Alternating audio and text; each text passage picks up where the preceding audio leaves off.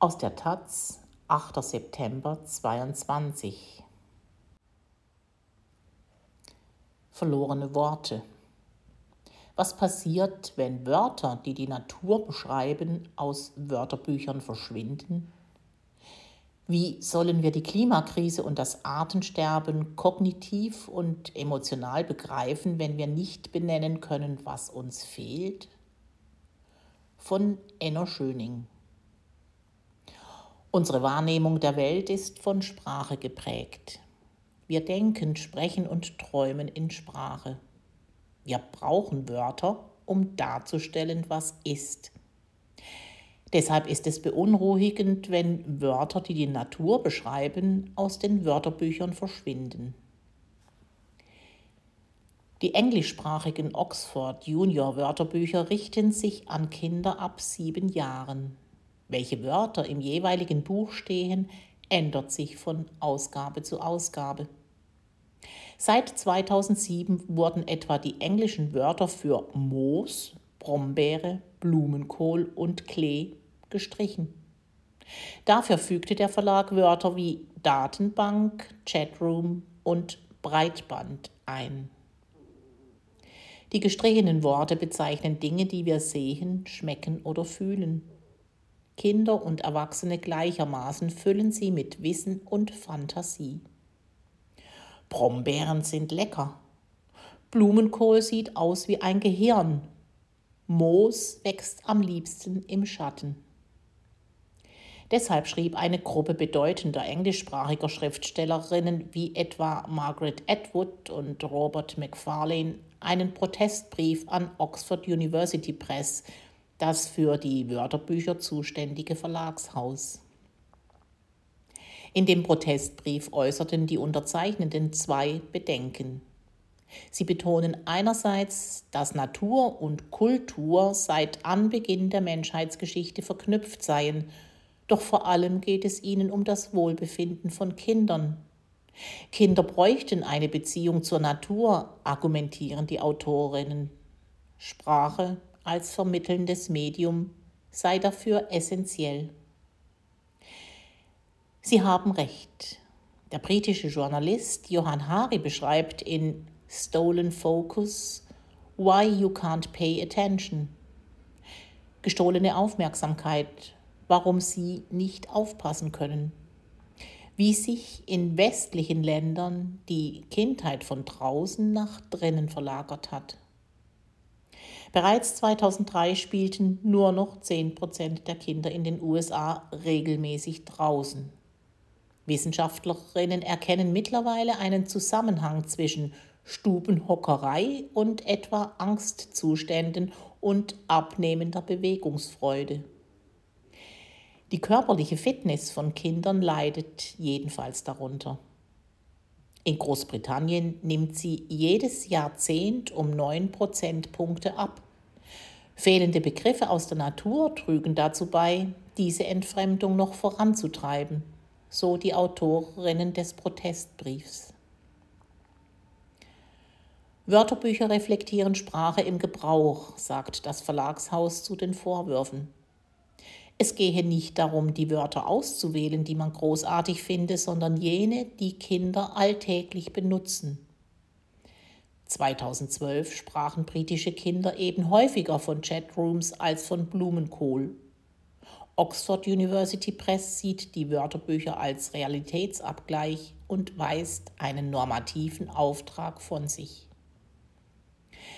Das Dilemma an der Debatte ist, beide Schriftstellerinnen und das Verlagshaus haben Recht. Sprache schafft Realität, wie Atwood und Macfarlane betonen. Realität schafft aber auch Sprache, wie Oxford University Press argumentiert. Sprache und Realität beeinflussen sich wechselseitig. Mitte August rief mich ein Freund, der Forstwissenschaften studiert, aus einem Wald im Berliner Umland an. Der Waldboden sehe aus wie im Herbst, sagte er. Gelbbraune Blätter bildeten einen dichten Teppich.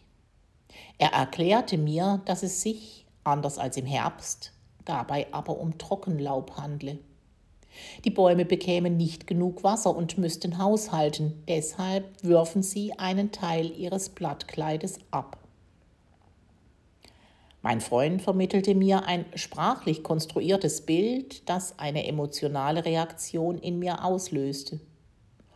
Ohne seine Worte zu verstehen, Waldboden, Blattkleid, Eiche, Ulme, wäre ich dem Thema wohl mit mehr Gleichgültigkeit begegnet. Der britische Autor Robert Macfarlane antwortete Oxford University Press, als der Verlag sein eigenes Vorgehen verteidigte, wie es ein Schriftsteller eben tut. Er schrieb ein Buch. Die verlorenen Worte erschien 2014 als Versuch, die aus den Wörterbüchern gestrichenen Worte in das kollektive Gedächtnis der Jüngsten zurückzuführen. Auf dem Buchrücken steht, was, wenn die Wörter für die lebendige Natur unbemerkt aus der Sprache, den Märchen und Geschichten der Wirklichkeit verschwenden?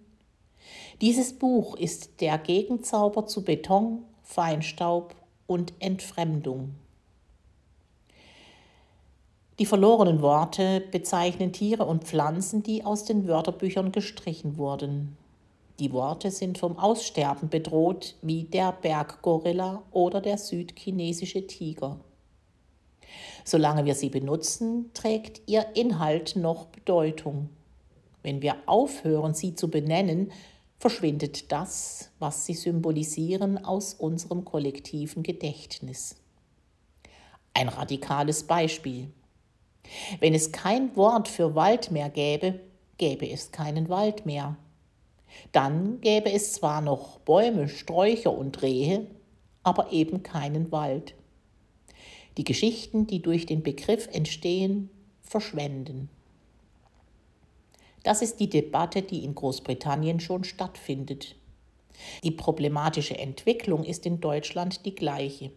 Auch hier verschwinden Wörter, die die Natur beschreiben, aus dem alltäglichen Sprachgebrauch. Es gibt zwar vereinzelte deutschsprachige Artikel, in denen sich meist ältere Menschen über den Naturanalphabetismus der Jugend beschweren, aber kein populäres Projekt wie die verlorenen Worte.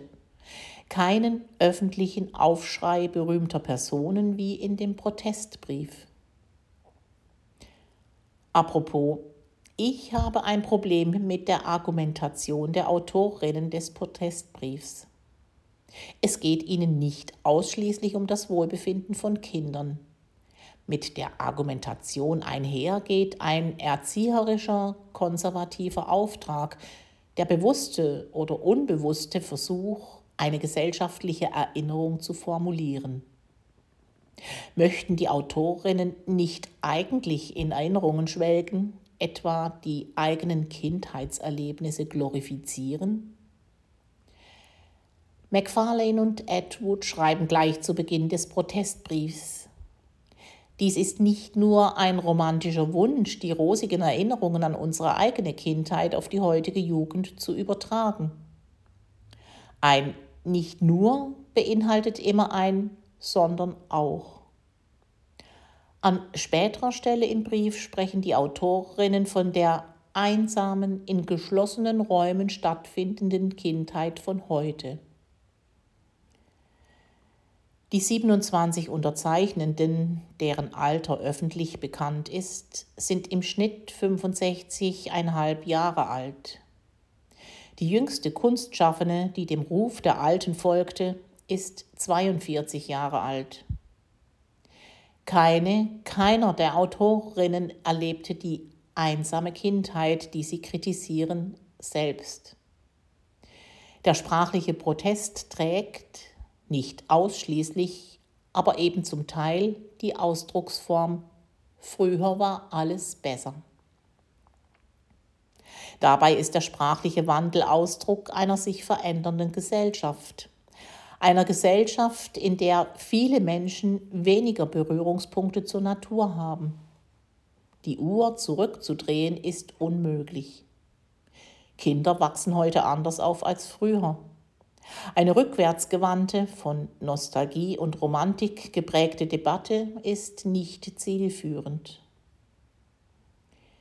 Der sprachliche Wandel, sichtbar durch die Wörterbücher, sollte weder als Realitätsabgleich noch als Aufruf zum Bewahren einer früheren, besseren Zeit verstanden werden, sondern als Symptom. Die englischsprachigen Autorinnen erkennen diese Sichtweise an, möchten im Prinzip genau das, untermauern es aber mit Erinnerungen anstelle von Lösungsvorschlägen. Die aussterbenden Wörter sind ein Symptom des gesellschaftlichen Wandels und nicht die Ursache. Denn die Wiederaufnahme der verlorenen Wörter würde nicht von sich aus zu einer gesünderen Beziehung von Kindern zur Natur führen. Dafür braucht es mehr. Weil Sprache eben nicht nur Realität schafft, sondern Realität auch Sprache. Es bräuchte etwa mehr Natur in den Großstädten, und zwar nicht nur in den wohlhabenden Gegenden, und mehr Naturvielfalt auf dem Land. Es bräuchte mehr Zeit und weniger Stress, sodass Natur auch genossen werden kann. Es bräuchte aber vor allem wirksame klimapolitische Maßnahmen, damit nicht das, was jetzt noch existiert, visuell verloren geht, schon bevor es sprachlich verschwindet. Die gute Nachricht, wir sind gesellschaftlich, wenn schon nicht politisch, auf einem vielversprechenden Weg. Dank Generation Klima, also den Gen Y und GZ, ist Natur für viele junge Menschen wieder ein bisschen cooler. Das großstädtische, chauvinistische Bild von Naturburschen als langbärtige und unmodische Provinzler hat ausgedient. Angesichts der Klimakrise ist Klimawissen wertvoller geworden. Und dazu zählen eben auch die richtigen Worte.